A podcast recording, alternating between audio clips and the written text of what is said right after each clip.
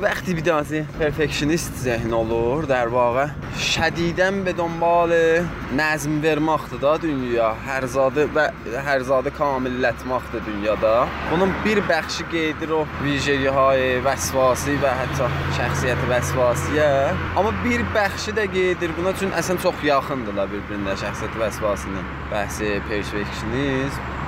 Amma bir də ada məsələ ki, burada çox böyük rol oynayır. O da budur ki, fərd özündə, öz içərisində bir aşub və bir nahəmahəngi və bir kamil olmamağı hiss edir ki, çalışır eşiyi kamillətmaqla o içərinin öz zəminə, öz təsəvvürünə kamil olmamağın cubran eləsin. İkincisi bu ki, və hər hal müvəffəq oldum ki, bu bölümü işləməklə özü ehyanən bir zəfidə olmuş olsa ya belə-belə sözlər, onları çox zirəkanə surətdə tövcih eləyəm və dalım qaçaqda olmasın. İndi deyirsə bu nə deyir? Dəlli budur ki, eşitməmisiniz hələ mən dünən dediklərimi.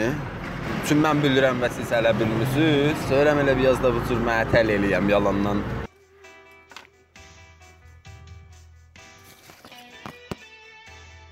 Salam ərz edirəm xidmətinizə. Hər vaxtınız xeyir olsun inşallah. Sən bir işi görəndə çalışmalısan, məncə çalışmalısan. O iş qabaqşından daha yaxşı olsun. Məsələn bu işə niyə yaman deyirsən? Yaman dedim, təkin bizim silahımızdır. Yəni yaman olmasa yaşamaq qabağa getməz. Bir istilah vardı rəvanşinasidə perfeksionizm adında. Buna görə istirdim danışam. Bu ki, mən çönürəm deyirəm, da 3-cü bölüm çox qəşəngdir. İndi bundan bir yana gərək ondan qəşəng işləyəm. Amma kim deyib? Yox, insafən də kim deyib ki, həttəmən gərək gördüyümüz işlərin hamısı qəşəng olur. Niyə səhərdən axşama bir belə servis edirik öz ağzımız? Yox, ciddən belə bir sual soruşaq da özümüzdən. Mən gərək behtərin olan, mən gərək yaxçı olan, mən gərək pis olmayan, mən gərək tap olan. Olmasan nə olar? Məsələn, olmasan önəcən o ö, o kəslər ki, məsələn, salam verirdi, biləbə verməyəcəklər. A, verməsin. Cəhənnəmə ki, bizlərdə çox şayədir bu. Bu iki hər zat hətta əlasında olsun. İradə olmasın. Hətta bir zərrə irad bərabərdir o işin heç olmağından, sifr olmağından. Bunun bir çoxu qeydir bizim tərbiyyətlərimizə və dedim bizim bu fərhəngimizdə də əlbəttə bu vardı. Bizə uşaqlıqdan deyirlər ki, ima almasan, yəni tənbəlsən. Şagird əvvəl olmasan, yəni tənbəlsən. Və daimən də qulağımıza oxuyublar ki, məsələn, dərsində yaxçı olmasan, müvəffəq olmasan, gedəcəksən məsələn, nə bilim, müxənni olasan. Sən biz deyirik ki, ya bir zat yaxçı olmalıdır, ya olmamalıdır. Ya bir zat kamil olmalıdır, ya olmamalıdır. Demək olar bu 0 və 100 baxışı, ağ-qərə baxışı. Və bu inanın bizim yaşayışımızın içinə böyük bir aftafa götürüb. Əlbəttə ki, hamı bu cür deyil və dediyim təkin bir çoxumuzda bunlar var və bir çoxumuzda da əgər yoxdur, yaşayışımızın bəzi qismətlərində ola bilər. Bu məsələ özlüyündə şayət çox da pis olmuyor. Bəzi məvarid var. Məsələn, elə biri bu perfeksionizmdir, biri məsələn izzəti nəfsidir.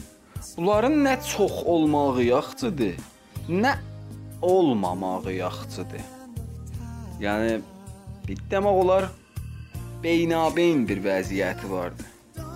Çox olma da müşkilə salar tərəfi, olmama ya az olma da müşkilə salar. Gərək bir orta vəziyyət ola, bir medium vəziyyət ola. Vəqti perfeksionistsən, qoy bunu rahat. Vəqti perfeksionistsən, zindəcanlıq zəhər olur. Yaşamaqdan ləzzət aparmısan. Birində bir irad görəndə tez onu həsr edirsən.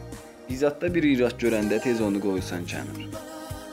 Və bu nəhayətdə özünü incidəcək, heç kim incitməyəcək. Mən belə düşünürəm ki, yaşamaqda əgər o pislikləri, əgər zəifləri, əgər əziyyətləri, əgər müşkülləri görməsən, dərs hayı bəraçındır.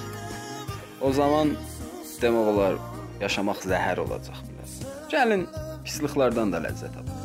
Gəlin Gəlin acılardan da xoşumuz gəlsin. Gəlin düşmənlərimizi də sevək. Gəlin, gəlin, gəlin. Gəlin də nə cür gəlisiz gəl.